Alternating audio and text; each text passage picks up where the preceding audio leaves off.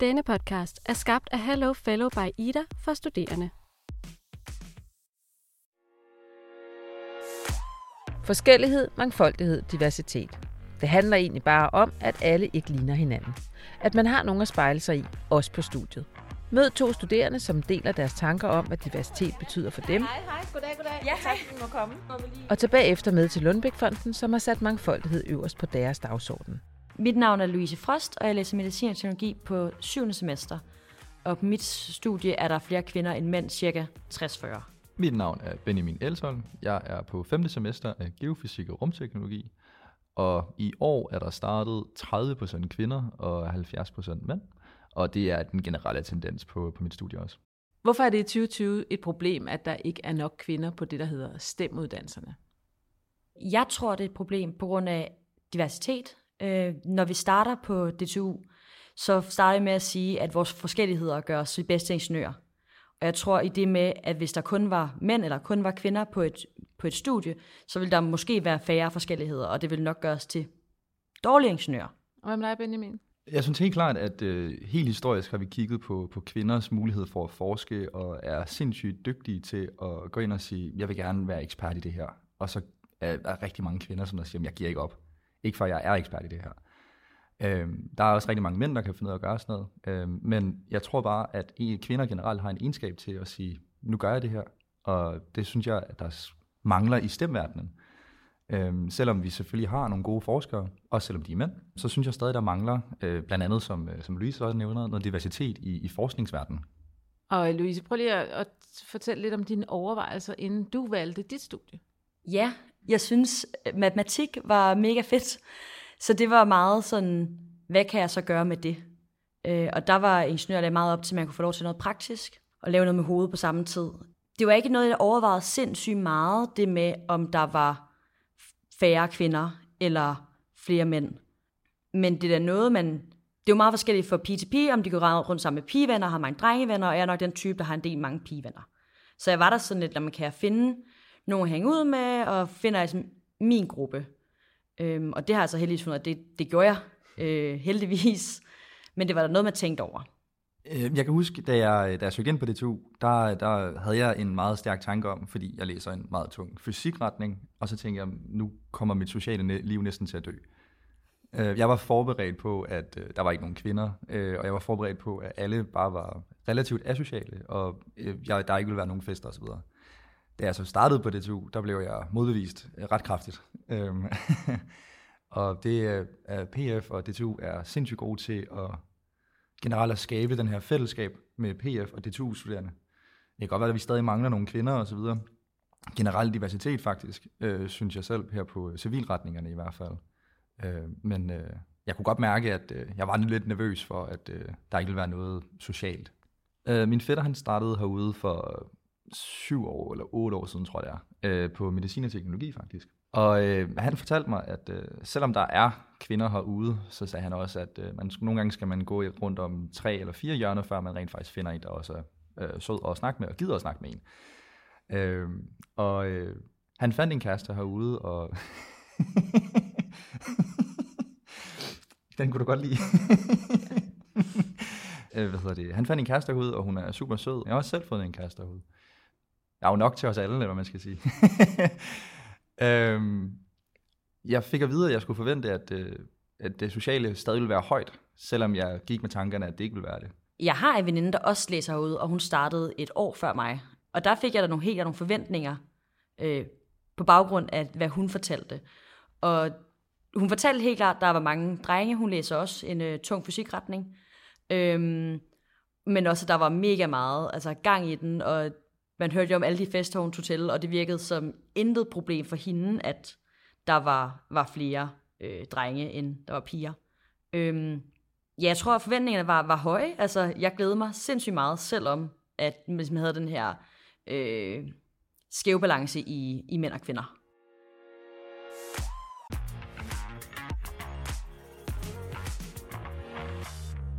Hvilke forestillinger eller forventninger blev indfriet af dem, I havde, og hvilke blev gjort til skamme?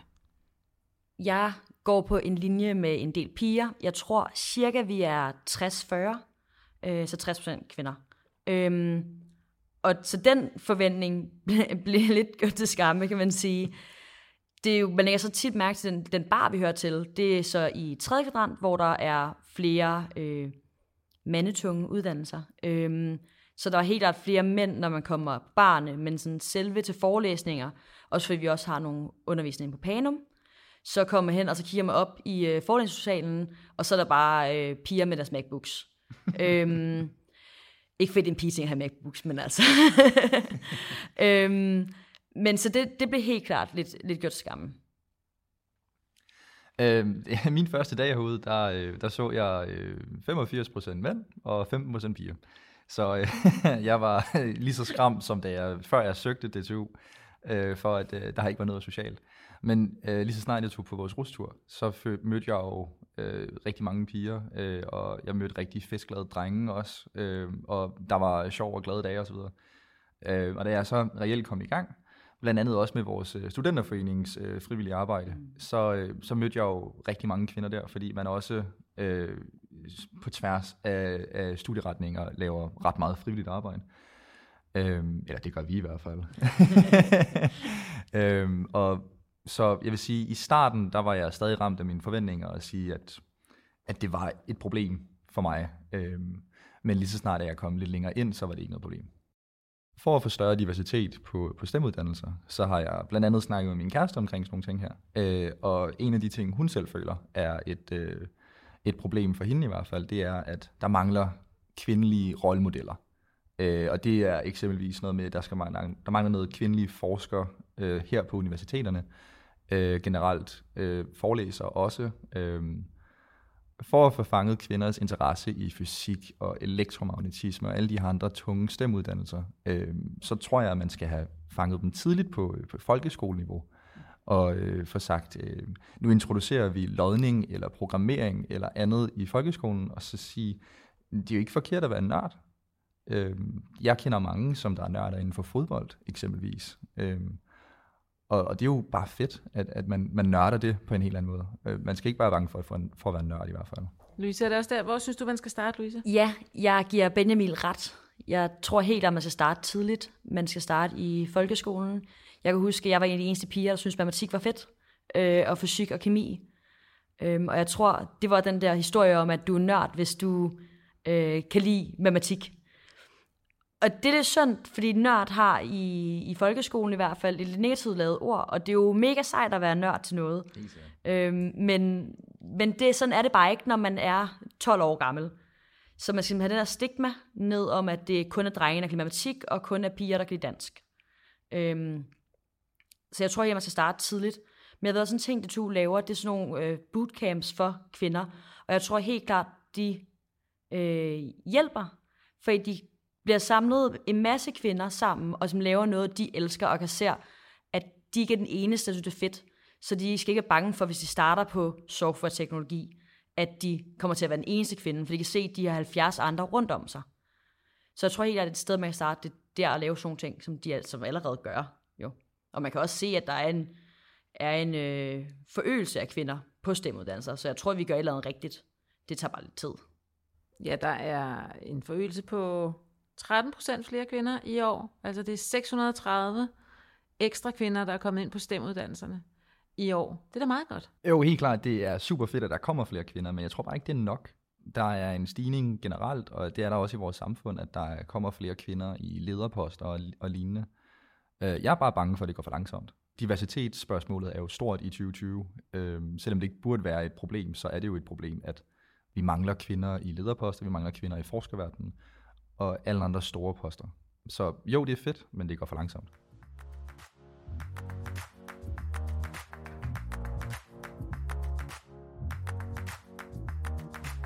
Men hvorfor skal det være i alle brancher? Der er positiv fremgang i tech, så er der måske nogle andre, hvor man ikke har så mange kvinder. Er det ikke okay, at der, at, at der er noget, der interesserer mere end andet? Jo, det synes jeg, man skal vælge en uddannelse, der interesserer en. Og hvis man ikke synes, at øh, mekanik er specielt spændende, så skal vi ikke tvinge kvinder ind i, inden for mekanik. Jeg synes bare, så man sige, hvorfor er det så, at kvinder ikke synes, mekanik er fedt? Er jo spørgsmålet. Og der kan man sige, jeg, øh, jeg har en, en af min, min, min gamle barnpige, hun har lige fået en søn, og han elsker alt, der har motor i. Og han er vel to, to og et halvt år gammel.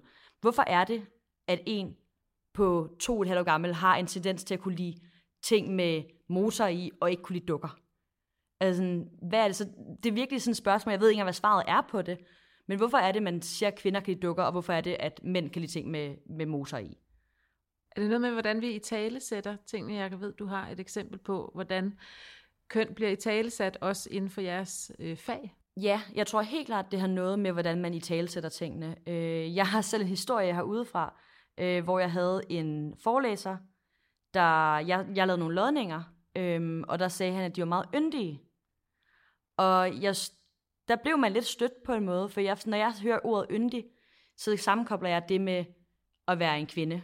Øhm, og det var ikke yndige lodninger, jo, de var også yndige, for yndige er jo et positivt ord. øhm, men de var gode, og de var flotte, og jeg så bare, hvis det havde været en af mine mandlige medstuderende, så havde han ikke brugt det ord om de lodninger. Så Benjamin, hvis det havde været dig, der stod og lodde, så havde din, din, din lodning ikke været yndig? Nej, jeg tror, at hvis, øh, hvis jeg skulle kommentere på mine lodninger, så tror jeg, jeg havde fået at vide, at de var gode. Og, og, og det er bare det ord, at det var godt.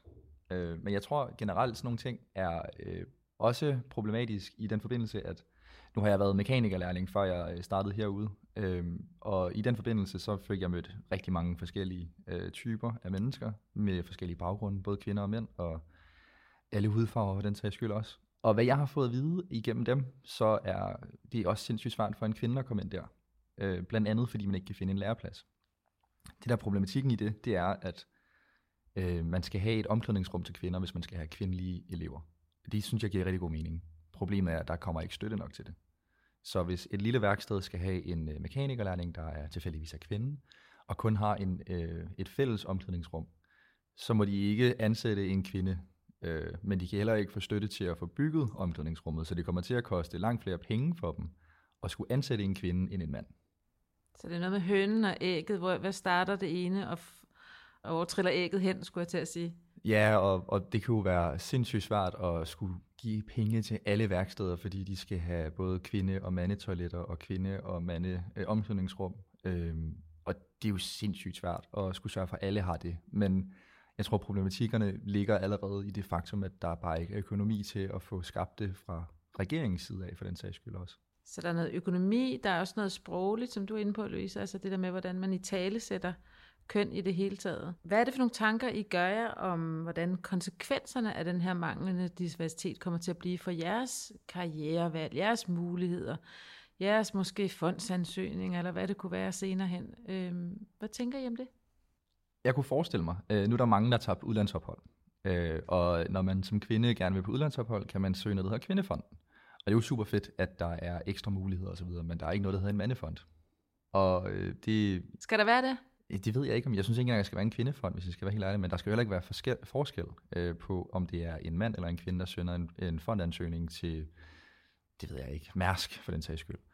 Øh, og det er der jo øh, desværre. Der er der helt klart nogen, som der kigger på enten navnet, eller på kønnet, eller på alderen, og siger, jeg vil ikke give dig penge, fordi du er den type, du er. Det er jo der, problematikken ligger. Det er ikke så meget, at kvindefonden eksisterer, som den gør. Det synes jeg er fedt. Men jeg tror, problematikken i, at vi er nødt til at have en kvindefond, det er det, jeg synes, der er galt. Men Louise, du er inde på noget omkring det der med, med rollemodeller, forskere osv. Altså, tror du, det kommer til at påvirke dit karrierevalg og de valg, du tager efter studierne, om der er nogen, du kan spejle dig i? Det vil jeg jo helst gerne kunne sige nej til. Jeg tror, at der er noget... Jeg tror forhåbentlig ikke, at det bliver som for mig, men jeg tror måske, at der kommer til at være mange... Altså, man kan jo allerede se, at der ikke er mange, der vælger stemuddannelserne, og jeg tror virkelig, fordi de ikke kan se sig selv i det. Øh, og det jo starter jo med, at man skal have nogle forbilleder, og den proces tager også lang tid, for man skal også til, at folk bliver færdiguddannet, og vi skal have flere til at komme ind.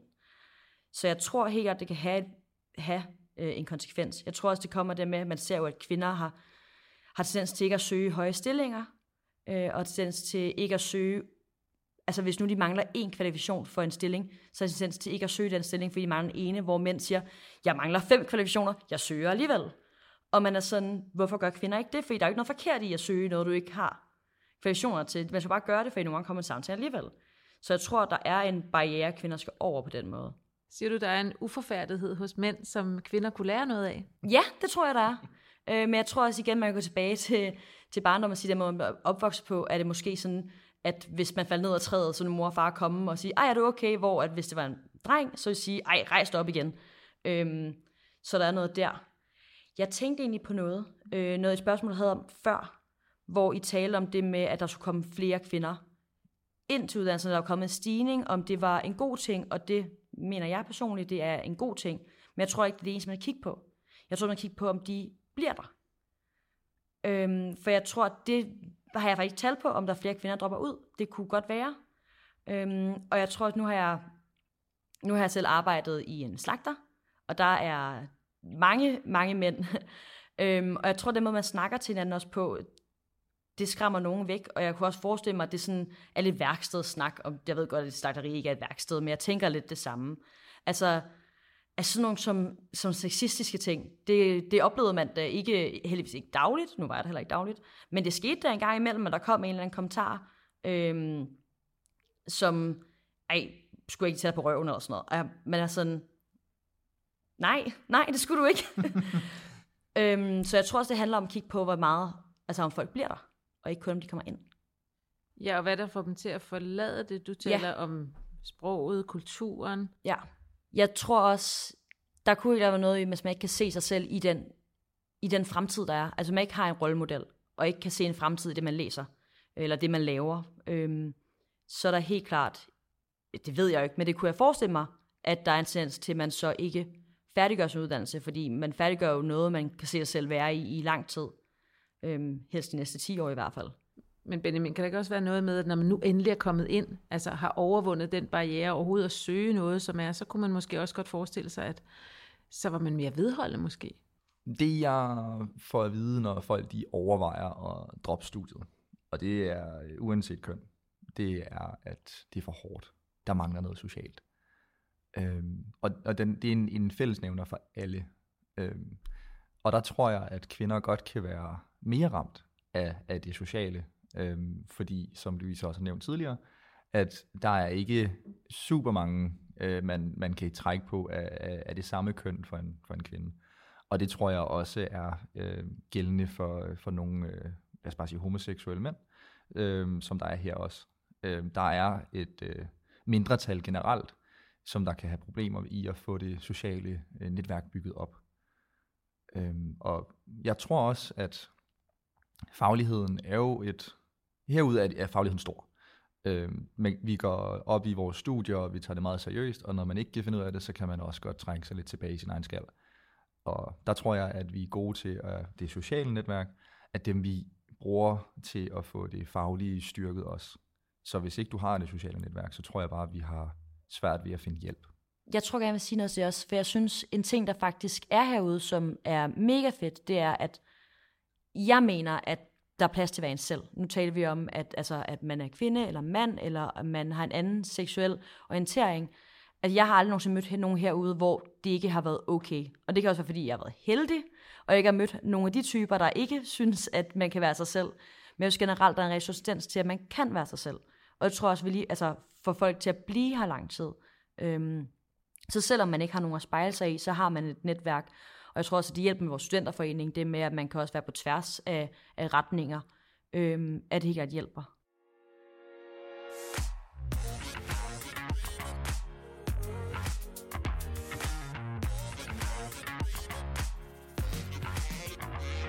Hvis I skulle sige noget til de studerende, som sidder og lytter med til det her, om hvad de kan gøre helt konkret for at hjælpe diversiteten på, på glæde sådan i hverdagen, hvad kunne det så være? Her ved DTU har vi noget, der hedder LGBTQ plus klubben, øh, og de går sindssygt meget ind for diversitet. Og jeg er næsten 99% sikker på, at alle universiteter har en eller anden form for forum, som der minder om det.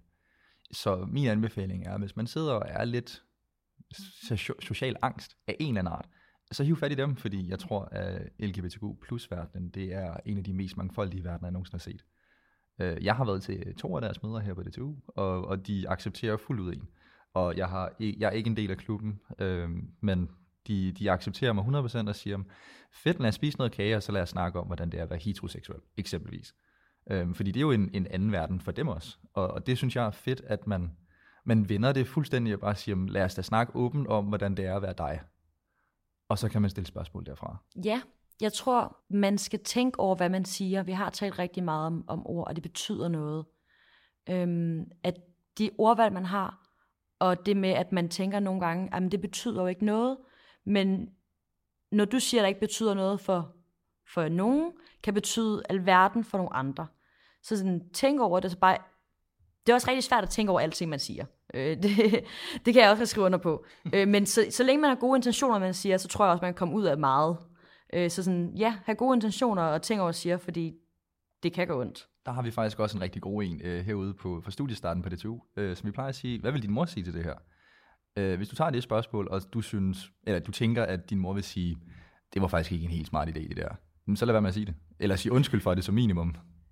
Hvis nu vi spoler tiden frem til 2030, og I tager herud og besøger jeres gamle studie og går ned ad gangene, hvad ser I så? Jeg tror, at man kommer til at se en del flere kvinder. Øh, fordi det er blevet meget moderne at gå ind i STEM, øh, og også for kvinder. Så jeg tror, at der tager, det tager noget tid, det tager lang tid, men jeg tror helt at man kommer til at se flere kvinder.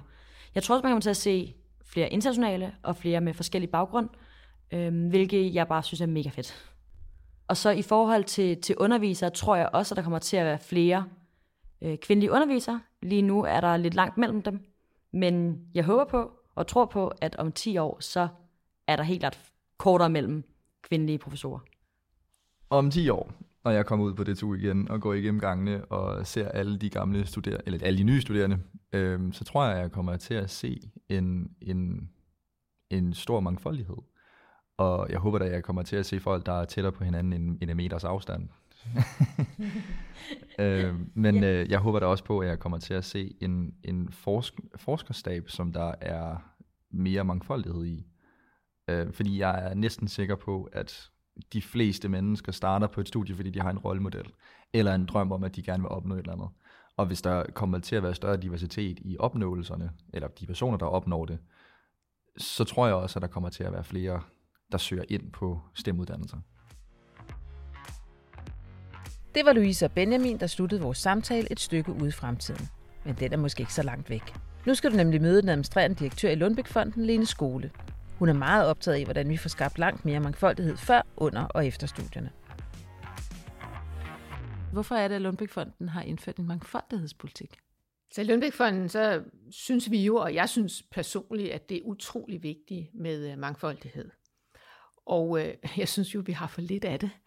Øh, og det vi gjorde, det var, at øh, vi satte os ned, og så øh, kiggede vi lidt på, jamen, hvordan ser det egentlig ud med øh, dem, der får pengene.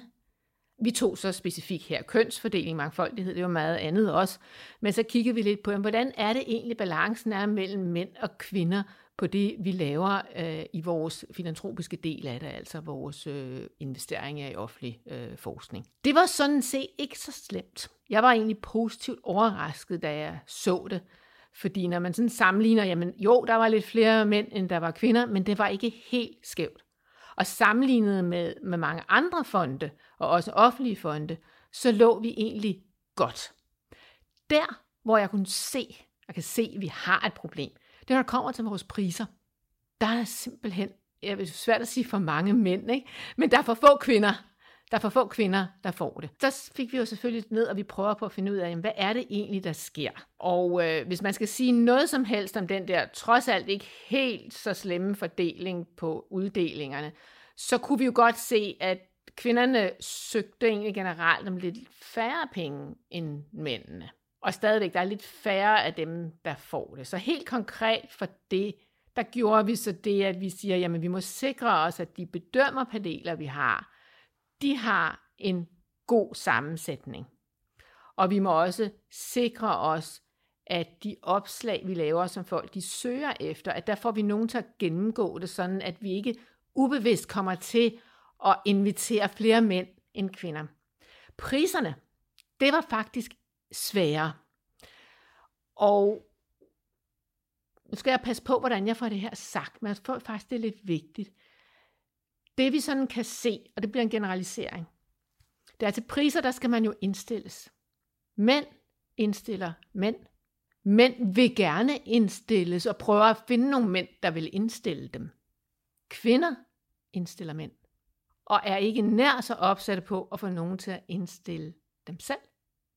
Så jeg vil egentlig godt der, når der er sådan nogle ting, opfordre kvinderne til, kom nu også lidt længere frem i skoen og sørg for at være lidt mere pushy og ikke så bange for at blive sådan sat i bås. Øh, så, så der kan vi gøre noget, der kan kvinderne gøre noget selv. Og nu skal det her ikke lyde som om, at jeg sætter alt ansvaret over på kvinder. Det er slet ikke det, jeg gør. Vi har også et stort ansvar, og jeg er ikke stolt over den kønsfordeling, der er i vores priser, og vi må se, om vi kan gøre noget ved det. Det er et meget stort spørgsmål, hvad det egentlig er, der afholder. Øh, hvad er det egentlig, der gør, at mænd indstiller mænd, og kvinder også indstiller mænd? Jeg ikke, sidder ikke her og tror, at jeg har de endegyldige svar. Jeg har nogle bud på, hvad det kan være. Og meget af det, det handler faktisk om rollemodeller. Der er for få kvindelige rollemodeller. Om det så er i toppen af dansk erhvervsliv, eller om det er i toppen af dansk øh, universitetsliv eller forskning, der er for få kvindelige rollemodeller. Det tror jeg er en af de barriere. Der er også en anden barriere, at i og med, at vi i dag har igen i både i toppen af dansk erhvervsliv og i toppen af dansk forskningsliv og universitetsliv, har flere mænd end kvinder, så vil det også være sådan, at mænd, og det tror jeg sådan set også kunne ske for kvinder egentlig, altså vi føler os tit mere komfortable med at indstille nogen, der ligner os selv. Altså jeg synes personligt, at øh, når jeg møder en anden kvinde, og hun har samme mening som mig, så er hun da super klog. Ikke? Altså det er bare sådan noget, der ligger helt dybt i os, at øh, vi kan godt lide at omgive os med nogen, der ligner os selv. Og der skal vi nok udfordre os selv i at tænke anderledes. Og i, tænk, i at tænke, og det vil jeg godt opfordre kvinderne til, at når de ser på, hvad de gerne vil, så tænk på, her kommer jeg som kvinde. Det kan godt være, at jeg træder ind i noget, der er en mands verden. Det skal jeg faktisk ikke være bange for. Det skal jeg være stolt af, for så ved jeg i hvert fald, at jeg kan komme og bidrage med noget, som der sikkert ikke er nogen af de andre, der kan. Så barriererne for at komme tilbage til det, det er i høj grad en mangel på rollemodeller.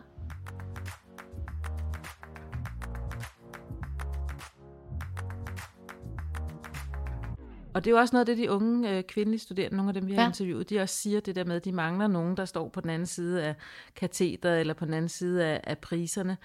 Men når man så står i jeres ende, som jo er på den helt anden side af øh, uddannelse og den videre karriere, hvor er det så, man skal starte fra jeres side? Der, hvor man skal starte, og det er ikke sikkert, det er der, Lundbæk-fonden starter, for vi har jo så nogle steder, hvor vi spiller.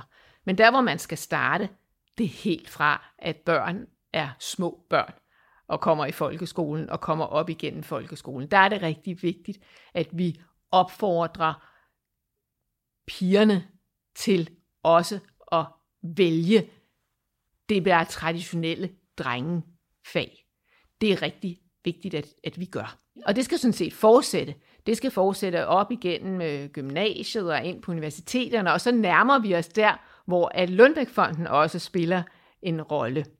Og det vi kan gøre, for det første vil jeg sige, vi vil altid vælge de bedste, uanset hvad. Vi vil ikke gå på kompromis for at vælge enten en mand eller en kvinde. Vi vil vælge de bedste. Men det vi kan gøre, det er, at vi kan i så høj grad som overhovedet muligt sørge for, at kvinder føler sig velkomne, lige så velkomne som mænd, til at søge om midler hos os, og til at indstille kvinder til priser, eller bede andre om at indstille sig selv til priser. Så de skal føle sig velkomne. Og hvordan gør vi det? Det er jo noget, vi bliver nødt til at arbejde med, og vi bliver nødt til at prøve os lidt frem. Nu har vi jo i hvert fald lavet en mangfoldighedspolitik, hvor vi har gjort det meget tydeligt, hvad det er, vi gerne vil. Altså, vi tror på mangfoldigheden, vi tror, at den er super vigtig. Og den gør jo også, at vi rent faktisk gør noget.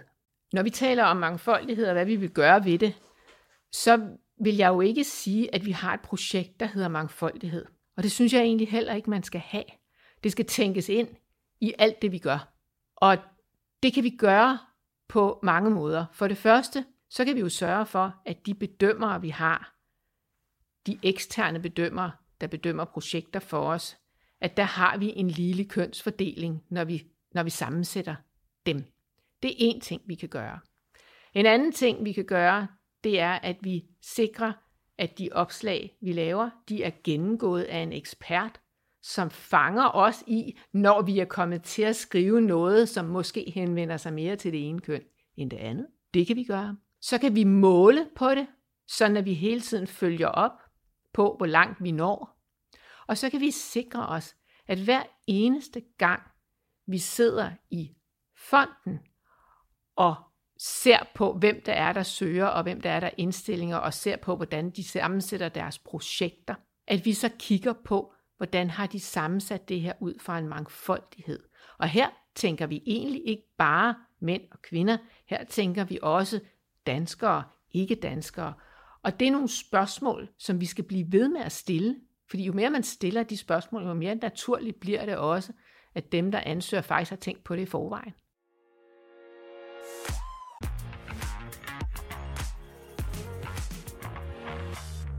En af de kvinder, vi har interviewet, hun talte om det der med, at man jo selvfølgelig skal have lov til at studere, hvad man har lyst til, men der mangler jo stadigvæk en appetit hos kvinderne på for eksempel stemfagene. Hvordan ser du på, kan I spille en rolle der, eller hvordan ser du hele taget på, at man skal begynde at arbejde med at få, få flere ind? Der er flere på vej ind på stemfagene, men, men der mangler stadigvæk nogle stykker derinde, kan man sige. Det ville være rigtig rart, hvis der var flere kvinder, der gik ind i stemfagene. Og øh, det øh, tror jeg ikke, vi kan løse alene. Det tror jeg ikke, vi kan. Der tror jeg, at skolerne også må se på, hvordan sikrer de, at deres processer, deres måde at undervise på, sikrer, at både for de helt unge, drengene og pigerne, og senere hen mændene og kvinderne gerne vil ind, men her taler vi jo mest drengene og pigerne. Så, så der tror jeg også, at skolerne har en opgave i at se, om de nu også har de rigtige metoder. Så er det også sådan, at øh, når først der begynder at gå hul på bylden, når først der kommer nogle flere ind, så vil det ske, tror jeg, hurtigere og hurtigere, øh, fordi jo flere du ser af de andre piger i de yngre klasser, der går ind i og, og på fagene, jo flere vil få lyst til at gøre det. Så jeg tror, det er noget, der er en kombination af, at man skal sikre, at man underviser på den rigtige måde, har de rigtige processer omkring det, taler om det på den rigtige måde, og så også være lidt tålmodig og sige, når det så først begynder at ske, så driver det noget med sig. Hvis jeg står og skal opfordre nogle øh, kvindelige studerende til, hvordan man går en vej, hvor det ikke måske ser helt naturligt ud for dem, så tror jeg faktisk, jeg vil fortælle dem om dengang, jeg startede som elev i AP Møller, og hvor at jeg øh, bad om og fik lov til at komme ind og få et job i vores, eller i AP Møllers tankskibsafdeling, som bestod vel af 30 mænd, og så kom jeg ind. Og jeg vil sige, det var ikke nødvendigvis en dans på roser, øh, hverken for mig eller for mændene, men når der først var en, så var det meget nemmere at få den næste ind. Så det jeg vil sige, det er, det I har lyst til, der skal I også have modet til at træde ind på den bane, I gerne vil. Det vil være meget, meget usandsynligt, at der er nogen, der prøver at sige til jer, at der skulle I ikke have været. De fleste vil faktisk synes, det er super godt, at der er nogen, der gør det. Så have modet til at tage det ekstra skridt og vide med dig selv, at fordi du er kvinde og kommer ind på noget, du måske betragter som mande, mandeområde, så er du med til at bryde nogle barriere ned. Du er i øvrigt også med til at gøre beslutninger og alt muligt andet meget bedre. Ida Lyd, stemmer fra dit studie, er produceret af Freja Dam og Bente Dalsbæk for Ida. Du kan finde flere afsnit på studerende.ida.dk, iTunes, Spotify, Podimo eller der, hvor du ellers lytter til din podcast. Har du idéer til emner, så er du velkommen til at skrive til os på Ida Studerendes Facebook-side eller Instagram.